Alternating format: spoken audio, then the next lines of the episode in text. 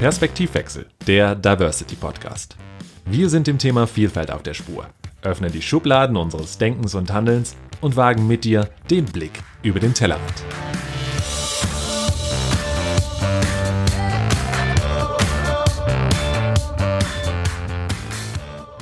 Hallo allerseits zu einer neuen Ausgabe von Perspektivwechsel, dem Diversity Podcast.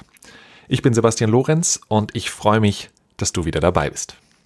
Heute widme ich mich einem ganz aktuellen Thema, das jedoch in der derzeitigen Corona-Krise nur relativ wenig Beachtung findet. Und zwar geht es um den Rassismus gegenüber asiatisch gelesenen Menschen. Das heißt also Personen, die von ihrem äußeren Erscheinungsbild asiatisch aussehen oder als solche gesehen bzw. gelesen werden.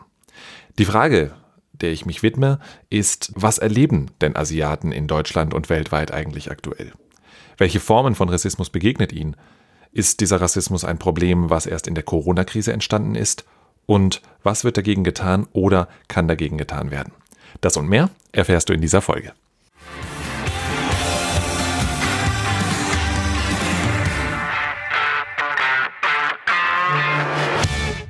Für viele Asiaten oder sagen wir eher asiatisch gelesene Menschen gehören Kommentare oder Zurufe wie Xing Shang Xiong und Ni Hao oder auch Imitationen des deutsch-asiatischen Dialekts zum Alltag.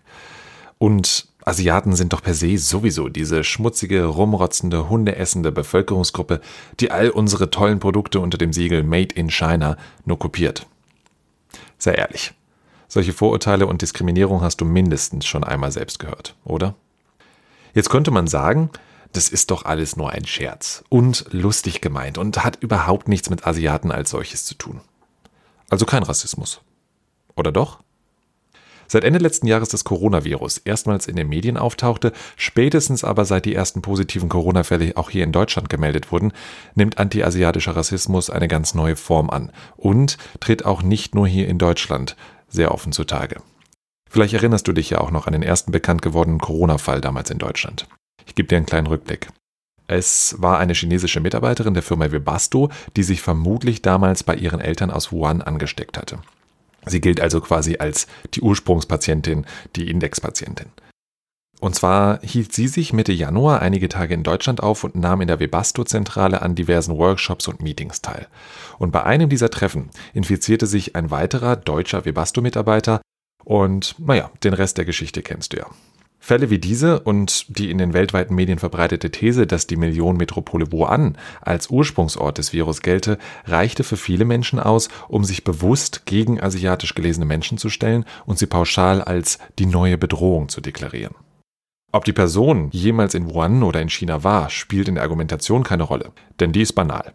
Asiat, Asiatin, gleich schuldig. Die Art der Übergriffe und Diskriminierung reicht dabei von Drohungen, Beschimpfungen bis hin zu körperlichen Übergriffen. Ich habe dazu mit der Webdesignerin Victoria Kurewu gesprochen und sie kennt genau diese Angriffe und hat sie persönlich und in ihrem eigenen Umfeld sowohl online als auch offline erlebt. Ich kann mich noch daran erinnern, dass mir meine Mutter im März geschrieben hat, dass sie von mehreren Jugendlichen in Bielefeld angefeindet worden ist mit äh, Corona-Rufen und äh, ihr das so sehr Angst gemacht hat und auch gleichzeitig wütend gemacht hat, dass sie Polizei gerufen hat und die Polizei diesen Leuten einen Platzverweis gegeben hat. Das ähm, genau ist im März passiert. Im April war ich selber Opfer hier in meiner eigenen Straße in Schöneberg, wo ein Typ äh, meinte, er müsse mich mit Sakrotan einsprühen also bei mir geschieht der Rassismus im analogen meistens entweder im Vorbeigehen oder wenn die Leute nicht verstehen, dass ich Deutsch spreche, dann wird über mich gesprochen. Oder es gibt Mikroaggressionen, wo Leute mich mit Klischees quasi volllabern und ähm, irgendwie Gespräche über äh, was auch immer anfangen wollen, obwohl ich halt gesagt habe, hey, ich habe mit diesem Land nichts zu tun. Übrigens, ähm, Asien ist ein großer Kontinent. Ähm, ich kann dir jetzt nicht bei deinen Sushi-Rezepten helfen.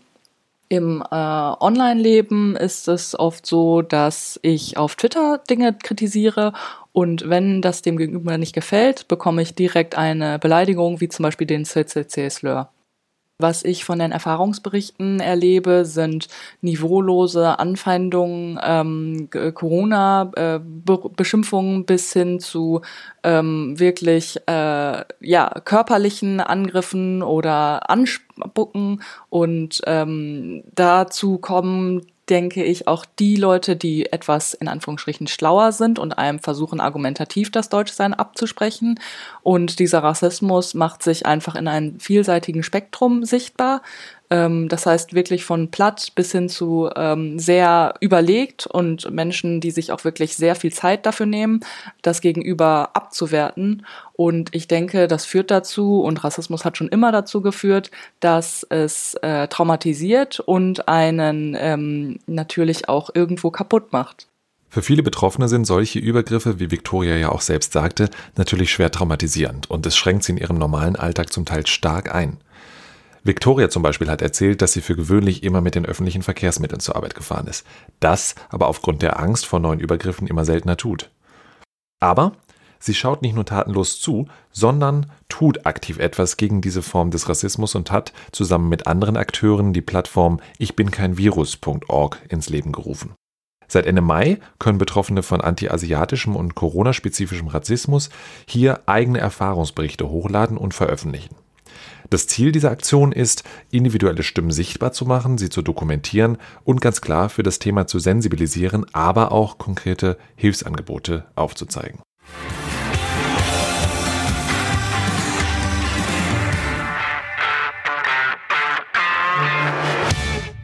Auch wenn die Plattform Ich bin kein Virus.org gezielt den Corona-bedingten Rassismus anprangert, so ist antiasiatischer Rassismus tatsächlich kein neues Phänomen. Antiasiatischer Rassismus existierte schon immer, denn es gab ja auch Kolonialismus in asiatischen Ländern.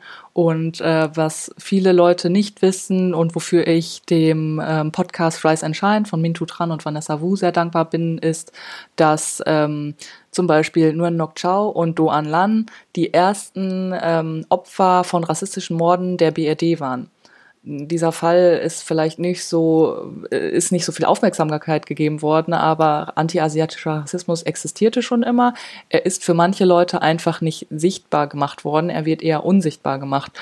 Das heißt, der Corona-Rassismus ist für mich einfach ähm, ja ein Rassismus, der wie gesagt schon immer da war, aber nun nochmal einen anderen Anstoß oder einen anderen Grund gefunden hat, ausgelebt zu werden. Blicken wir nun mal jetzt auf Deutschland. Hier gibt es eine lange Tradition von Feindbildern, in denen Asiaten als Krankheitsträger wahrgenommen werden. So wurde sich zum Beispiel 1907 gegen die Einwanderung von Chinesen ausgesprochen, weil diese eine sogenannte China-Pest einschleppen würden. Klingt irgendwie seltsam vertraut, oder? Hinzu kommt die Angst vor der allseits bekannten chinesischen Expansion und Unterwanderung in unserer westlichen und europäischen Kultur. Und auch die hat einen langen Bart, bekannt unter dem Schmähwort die gelbe Gefahr. Das Wort stammt aus dem Ende des 19. Jahrhunderts, mit dem die USA und die europäischen Kolonialmächte Ressentiments gegen ostasiatische Völker, insbesondere damals gegen China, zu schüren versuchten. Das Adjektiv gelb da drin hat sich irgendwie dabei fest in den Köpfen der Menschen verankert und es gibt tatsächlich immer noch Leute, die glauben, Asiaten hätten eine gelbe Hautfarbe. Und damit meine ich tatsächlich nicht nur Kinder, die die Köpfe asiatisch aussehender Personen in ihren Malbüchern gelb ausmalen, sondern ich rede zum Beispiel davon, dass Apple 2015 mit der Präsentation des neuen iPhones gelbe Mensch-Emojis einführte, die Asiaten zeigen sollten. Oder Medien, die sich weiterhin durch bestimmte Farbgebung diesem Klischee bedienen. Und nun, 2020, ist sie angeblich wieder da, die gelbe Gefahr.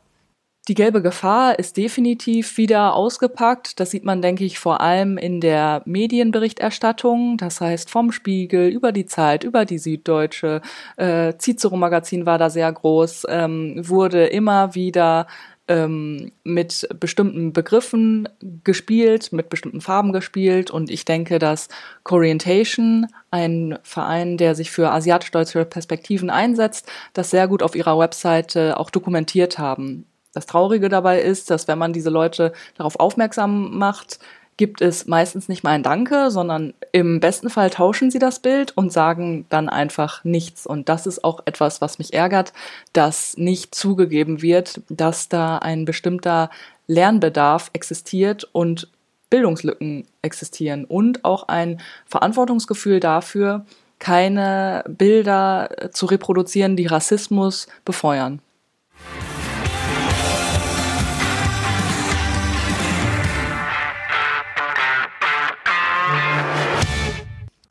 Jetzt ist antiasiatischer Rassismus kein rein deutsches Problem. Blicken wir nur mal in die sozialen Netzwerke, dann finden wir hier eine Vielzahl von Erfahrungsberichten, zum Beispiel in den französischsprachigen Ländern. Dort posten Twitter-Nutzer unter dem Hashtag Je ne suis pas un virus Kommentare oder Fotos, wehren sich gegen Ausgrenzung und offenen Rassismus. Die Ursachen können wir also nicht wirklich auf länderspezifische Argumente schieben. Warum aber feinden bestimmte Personengruppen Asiaten oder auch andere Bevölkerungsgruppen an? Woher kommt dieser Hass? Warum Menschen einander diskriminieren und anfeinden, liegt wahrscheinlich daran, dass Menschen andere Menschen unterdrücken wollen und es auch viel um Macht geht. Das heißt, man möchte nicht, dass alle Menschen gleich sind, denn dann müsste man ja vielleicht was abgeben, ist meine Theorie. Aber es gibt da sicherlich Expertinnen dazu, die da mehr drüber sagen können, da ich keine Rassismusexpertin bin, sondern eigentlich nur eine, äh, genau, eine Frau, die ähm, Rassismus erlebt und im Rahmen vom Hackathon diese Website eingereicht hat, weil sie halt selber auch beruflich Websites konzipiert und ähm, damit viel zu tun hat. Ganz Unrecht hat Victoria tatsächlich damit nicht. Es gibt zwar bis heute keine eindeutige wissenschaftliche Erklärung für die Ursprünge von Rassismus, wohl aber einige Theorien. Und zwar geht man davon aus, dass der Rassismus auf die Kolonialisierung Afrikas und Südamerikas zurückgeht. Die Versklavung von Afrikanern zur Ausbeutung der Rohstoffe verfestigte bei den europäischen Mächten das Gefühl einer moralischen und zivilisatorischen Überlegenheit der weißen Rasse. Daneben existieren die Konstrukte der Fremdenangst und die sogenannte Individualisierungsthese. So wirken Menschen mit einer anderen Hautfarbe, einem anderen Auftreten auf uns instinktiv erst einmal schneller bedrohlich. Dabei scheint laut Forschern die Entstehung von Fremdenangst in unserem Gehirn vorprogrammiert zu sein. Die erfreuliche Botschaft dahinter ist jedoch, dass man herausfand, dass sich weitestgehend unbewusste negative Gefühle, die wir mit einer bestimmten Personengruppe verbinden, durch positive Erfahrungen korrigieren lassen. Das dritte, die Individualisierungsthese, besagt hingegen, dass durch Feindbilder und den Zerfall traditioneller Werte das Leben immer mehr durch nicht sichtbare Gefahren dominiert wird. Da diese unsichtbaren Gefahren, wie zum Beispiel ökologische Katastrophen oder wie in unserem aktuellen Fall das Coronavirus nicht direkt angegriffen werden können, suchen wir Halt in greifbaren, zum Teil diskriminierenden Bezügen. Eine Studie hat bereits ergeben, dass dieser Halt nicht von Menschen mit bestimmten sozialen Mustern gesucht wird, sondern diese Handlung nahezu willkürlich bei allen Menschen auftritt. Und das bestätigte mir tatsächlich auch Victoria. Leider lässt sich kein Muster erkennen bei den Personen, die rassistische Angriffe ausüben. Es gibt äh, sehr junge Menschen, es gibt alte Menschen, es gibt ähm, genau alle Geschlechter, die genau das ausüben. Wir konnten da leider noch kein Muster erkennen. Das einzige Muster, was wir erkennen, ist, dass es bestimmte Schimpfwörter jetzt sich neu im Zusammenhang mit Corona ausgedacht werden, also die das Wort Corona enthalten. Und das ist natürlich keine ähm, tolle Entwicklung Entwicklung, da wir sowieso schon ja, sehr viele Schimpfworte haben, die für uns angewendet werden.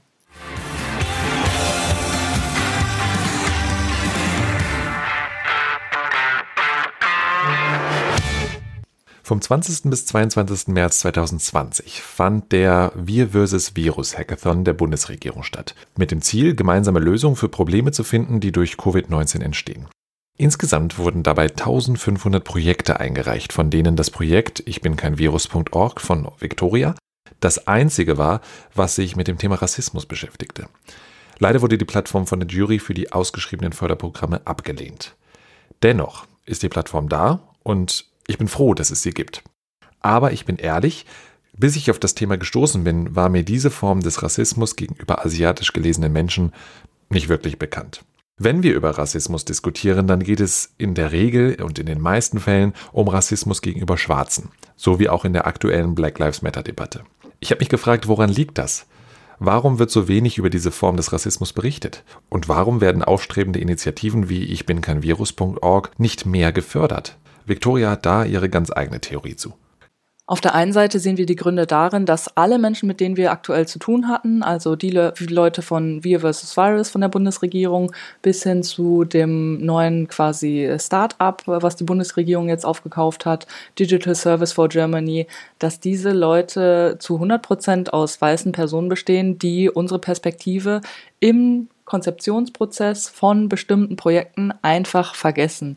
Und das liegt natürlich auch daran, dass keine Perspektiven vertreten sind in diesen Teams, die zum Beispiel von Rassismus betroffen sind. Ähm, und das ist natürlich ein schwerwiegender Teil, der unbedingt verändert werden muss strukturell, um sinnvollere Projekte und Lösungen natürlich auch zu erarbeiten. Auf der anderen Seite gibt es den Grund, dass wir äh, asiatisch-Deutschen oft als Model Minority benutzt werden, also als Vorzeigeminderheit. Und es, glaube ich, ähm, viele Leute gibt, die dadurch denken, ach ja, die asiatisch-Deutschen, die kommen ja damit klar, weil die sind ja so stark und ähm, äh, finden immer einen Job und sind gut in Mathe. Also da werden wir mit ganz vielen rassistischen Bildern ähm, ja bepflastert, dass manche Leute gar keinen Grund darin sehen, uns helfen zu müssen.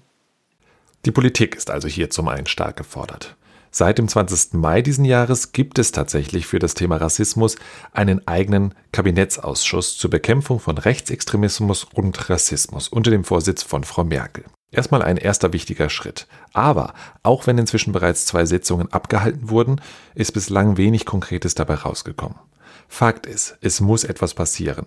Und Victoria hat hier auch einen ganz klaren Wunsch. Als erstes würde ich mir wünschen, dass Rassismus ein Thema in der Schule wird. Also klar, wir haben über den Nationalsozialismus gesprochen, sehr oft, und das ist total wichtig, aber das ähm, muss unbedingt erweitert werden um Kolonialismus und Rassismus.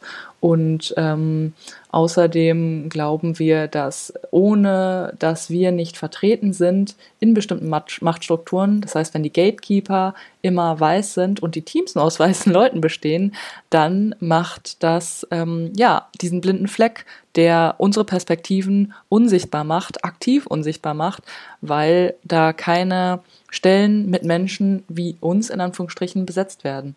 Die aktuelle Botschaft ist, denke ich, dass Rassismus kein Thema ist, was mal ein Trendthema ist, weil mal wieder etwas Krasses passiert, man mal äh, Leute in eine Talkshow einlädt und danach wieder nicht, sondern Rassismus ein Thema ist, was schon sehr lange existiert und dementsprechend auch lange bearbeitet werden muss. Und ich glaube, das Problem an der ganzen Sache ist, dass viele, vor allem weiße Personen, Abwehrreaktionen ähm, empfinden und diese Dinge ja nicht wahrhaben wollen, dass Rassismus existiert, weil sie sich persönlich angegriffen fühlen, dass man sagt zum Beispiel, sie seien Rassisten. Das ist aber nicht der Fall. Ähm, es wäre schön, wenn endlich anerkannt werden könnte, dass Rassismus existiert und dementsprechend bearbeitet werden muss und bestimmte Personengruppen auch am Tisch mitsitzen müssen, um darüber zu sprechen, statt dass nur weiße Personen über uns reden und sich Lösungen für uns ausdenken ähm, und die natürlich an unseren Bedürfnissen vorbei gedacht werden. Am Ende ist es doch so. Wir müssen gar nicht unbedingt warten, bis Gesetze und Bestimmungen von der Politik oder der Wirtschaft verabschiedet werden oder angegangen werden, denn wir alle können eigentlich bereits jetzt handeln und aktiv werden. Indem wir Rassismus sichtbar machen, ihn anprangern und auch mutig sind, uns ihm in den Weg zu stellen. Achte doch das nächste Mal einfach darauf, wie du anderen Menschen und ethnischen Gruppen oder anderen Kulturen begegnest. Und vielleicht bemerkst du es auch in einem Gespräch mit anderen Personen, bei deinen Freunden oder deiner Familie. In jedem Fall lautet die Botschaft, wechseln wir unsere Perspektive und treten wir mehr füreinander ein. Das war wieder Perspektivwechsel, der Diversity Podcast.